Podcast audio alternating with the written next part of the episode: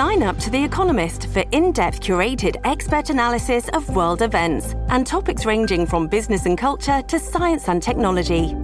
You'll get the weekly digital edition, online only articles, curated newsletters on politics, the markets, science, culture, and China, and full access to The Economist Podcast Plus.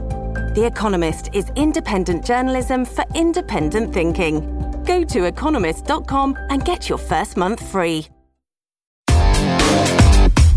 Big stories, big guests, the big picture. Afternoons with Rob Breckenridge. Weekdays 1230 to 3, 770 CHQR. Well, this was certainly encouraging news yesterday. Pakistan's Supreme Court has upheld the acquittal uh, of a Catholic woman by the name of Asia Bibi, uh, which is the final step then to getting her to safety, which means getting her out of the country. So this was upholding the acquittal back in October. Originally, she was convicted of blasphemy and sentenced to death. After she was acquitted, there were protests and riots in the street in Pakistan. Uh, some more uh, fundamentalist, extremist religious parties in Pakistan called for not only Asia Bibi to be killed, actually called for the killing of the judges who acquitted her. I mean, it speaks how, how serious the situation is and why it's so urgent to get this woman to safety. Now, there have been varying reports about whether she has indeed left Pakistan or whether she has indeed arrived in Canada, uh, but it seems as though that's where things are headed, and that's good news. Global Affairs Canada simply say that uh, Bibi's case is a priority and that it is focused on ensuring her and her family's safety, and that Canada will do everything it can to ensure Asia Bibi's safety. So, why was it that she was in such danger in Pakistan in the first place? And what about other Christians and religious minorities in that country? Our next guest has been following all of this very closely. Marie Claude Lalonde, National Director of ACN Canada, Aid to the Church in Need Canada. Marie Claude, thank you for joining us here. Welcome to the program. Thank you. Uh, regarding Asia Bibi, and again, we're not entirely sure where she is, and obviously there's a lot of secrecy f- for her own safety, obviously. But but your reaction to the fact that her acquittal has been upheld, and it sounds as though she is going to to get to safety. Well, my first reaction was relief because we've been following her story for so long. And at a certain point, I have to say that our hopes were quite minimal. Mm-hmm. So it's, I think it's a great day. Well, yesterday was a great day for the justice system in Pakistan, for human, human rights as well. And I am very, very happy that the government was not uh, misled by the extremists, extremists, or it was not influenced, I should say, by the extremists.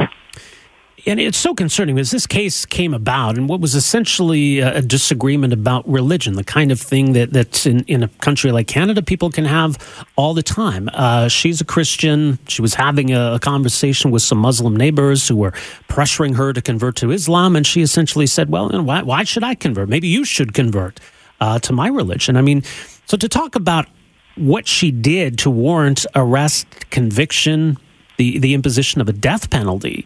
I mean, it's it's pretty frightening.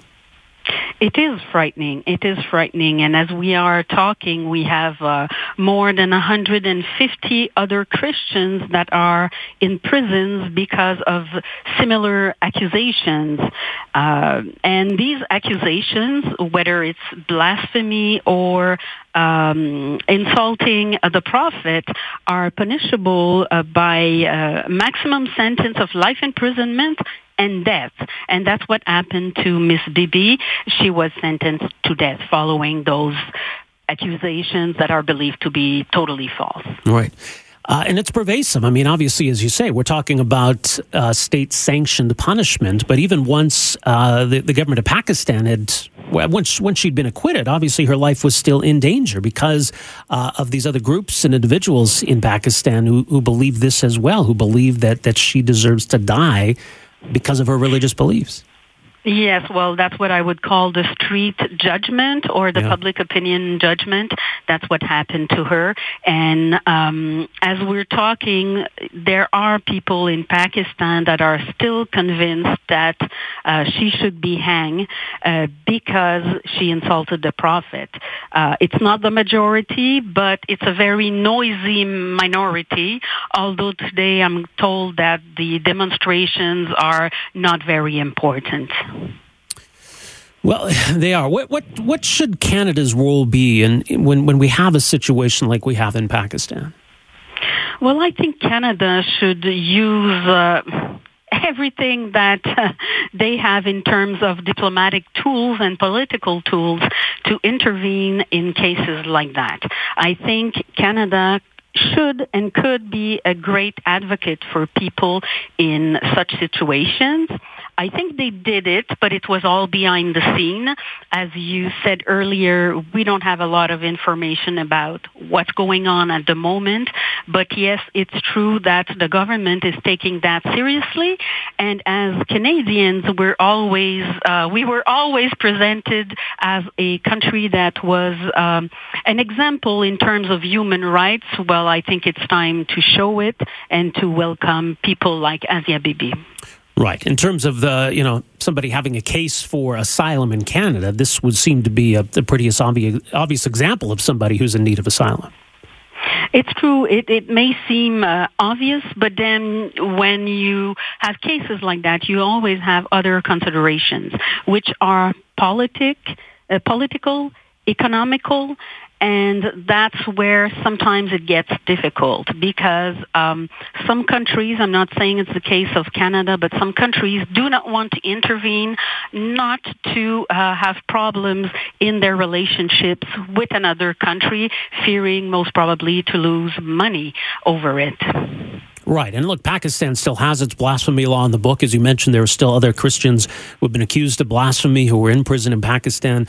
But it did at least seem as though Pakistan was willing to, to talk to Canada and other countries about getting Asia Bibi out of the country.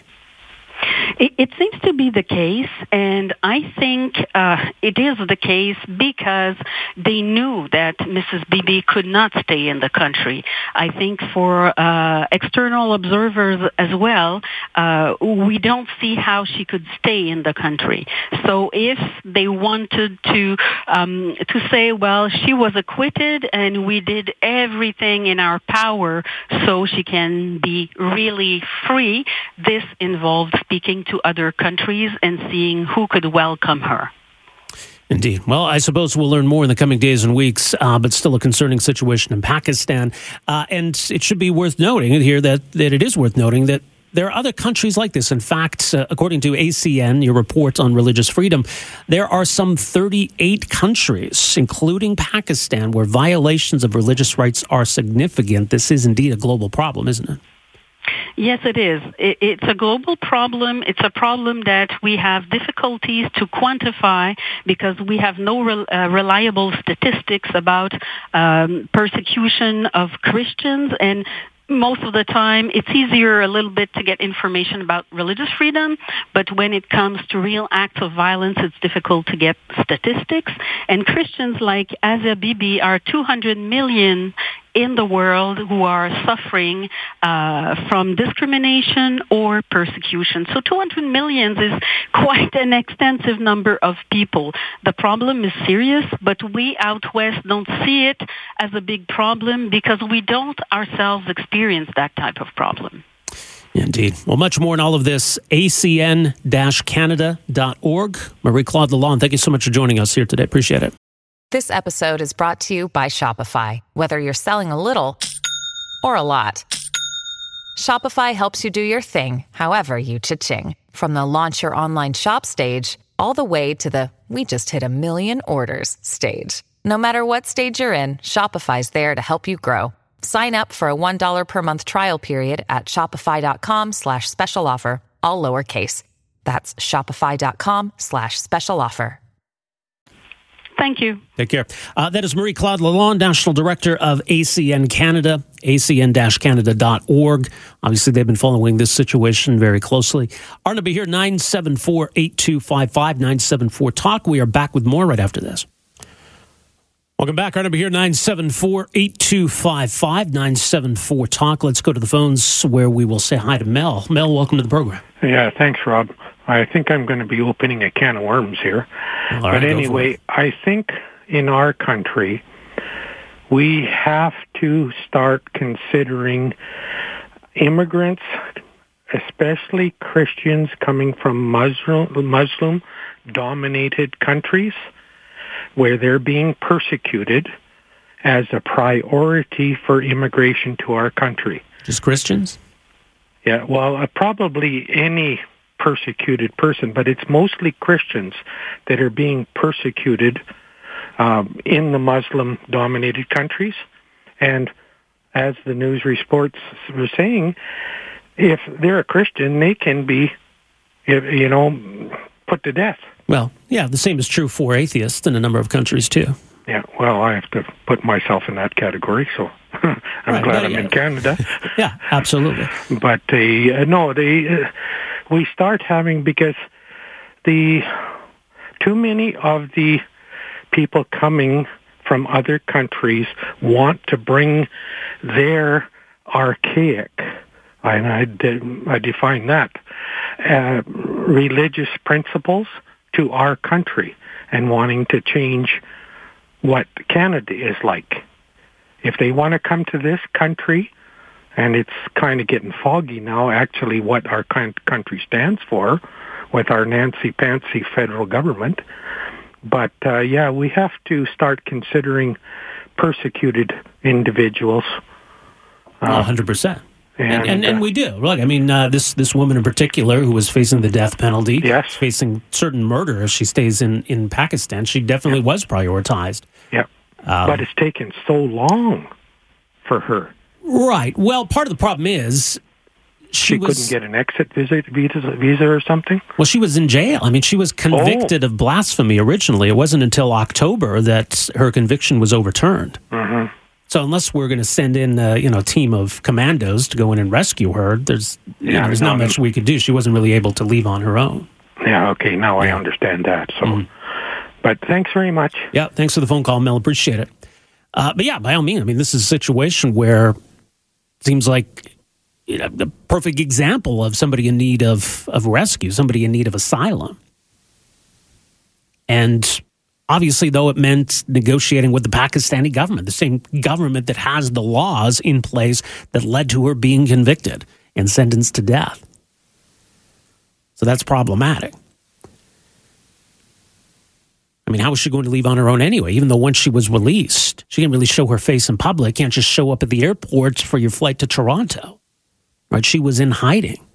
So it was about working all of this out that, that she could leave the country safely and that she had somewhere to go.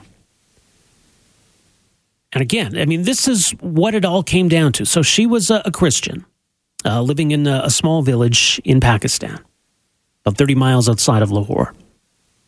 Uh, she was known to be Catholic, uh, and that was a source of contention among others in the village. Obviously, were were followers of the uh, Islamic faith, and so she was often pushed to convert and discriminated against, you know, for being a, of a, a different religious background, having different religious views. And so, at one point, and it was essentially an argument with a neighbor, and that neighbor was making derogatory statements about Christianity. And this is what she said in response I believe in my religion and in Jesus Christ who died on the cross for the sins of mankind. What did your prophet Muhammad ever do to save mankind? And why should it be me that converts instead of you? That's what she said. It led to her being convicted of blasphemy and sentenced to death for those remarks. So that's, yeah, that's insane. That's insane. And so we should be concerned, not just about the fact that uh, you know she has to fear for her life, but that there are countries uh, in the world, including Pakistan, where just saying that can run afoul of the law. Uh, this is Brad. Brad, welcome to the program. Hey, Rob. Hey, So here's the problem with the whole thing. That's for an Islam. I'm glad she's here, but what good does it do to keep giving asylum to people running from Islam, yet we allow the Islamic Party of Ontario to form that is preaching they want Sharia law, which is the same thing these people just ran from. Why are we allowing that to happen? I'm going to get called racist for this. Islam's not a race. I don't agree with it. Like we we bring people in from asylum running from something that our government is allowing to happen here. So, like, where's the line? Well, okay. I mean, that, that's a fair point, uh, Brad. I mean, the thing is, though, A, there is no Islamic Party in Ontario. There's some guy who has registered the name, uh, but there is no political party to speak of. And I think when it comes to Sharia law, I think that means different things to, to different Muslims. Sharia law means religious law, the commandments of your religion. Some who believe that blasphemy is a capital offense. Not every Muslim believes that. So if there's somebody who represents a political party who says that blasphemy should represent death, then yeah, that's a problem. That's a big problem. Canada just struck down its blasphemy law, as a matter of fact. So if there's anybody who starts up his own party or tries to join another party who believes that the penalty for blasphemy should be death, then by all means, let's call him out. That definitely 100% is un Canadian. Uh, David, go ahead. Hey, Rob, how are you today? Pretty good, sir. Thanks. Um, yeah, I, your previous caller took a little bit of my, my thunder, but yeah, I, I get really annoyed that, that, and I understand that they're not a, a political party, but the, the very fact that, that we give people like this a voice in this country uh, and allow them to proceed uh, with the with the antiquated ideas that they have I just get my I just get really annoyed with that. The the other point I wanted to make was uh, uh, I have no issue with with allowing people that are prosecuted or persecuted mm-hmm. and jailed for the religious beliefs uh, under penalty of death for uh, for blasphemy of all things. And what an outrageous thing that is! But what really annoyed me was uh, when they come into this country where you get people like Chrystia Freeland putting a T-shirt on and a ball cap, putting their arm around them, and making political hay on the back of somebody else that was just trying to escape not, not getting killed for her beliefs. Uh, well, fortunately, they haven't done so in this case because uh, there, there's a real need for secrecy. And even though this woman is apparently in Canada, the fact that we still are that worried about her safety is is concerning too. Uh, David, appreciate the phone call, but yeah, that that was unfortunate. Now, the case of that young woman from Saudi Arabia who came here then as as a refugee, and you know the fact that Chrystia Freeland was there to greet her at the airport, and it was a whole big photo op. You know, I remember once, uh, you know, Justin Trudeau had some very strong views on politicians who would find refugees for which to use for photo ops. That's disgusting. Yeah, I was. I think it was something like that. Anyway, 974 8255 is our number. We are back with more right after this. Welcome back, 974 8255. We'll say good afternoon to Fred. Hi there, Fred. How you doing today? Real well, sir. Thanks. Thanks for taking my call. Mm-hmm. So, um, I'm a Muslim. You know, I'm actually I've been in Canada for about 25 years now. Um, my parents are Palestinian from Palestine. I'm also, you know, Palestinian Canadian.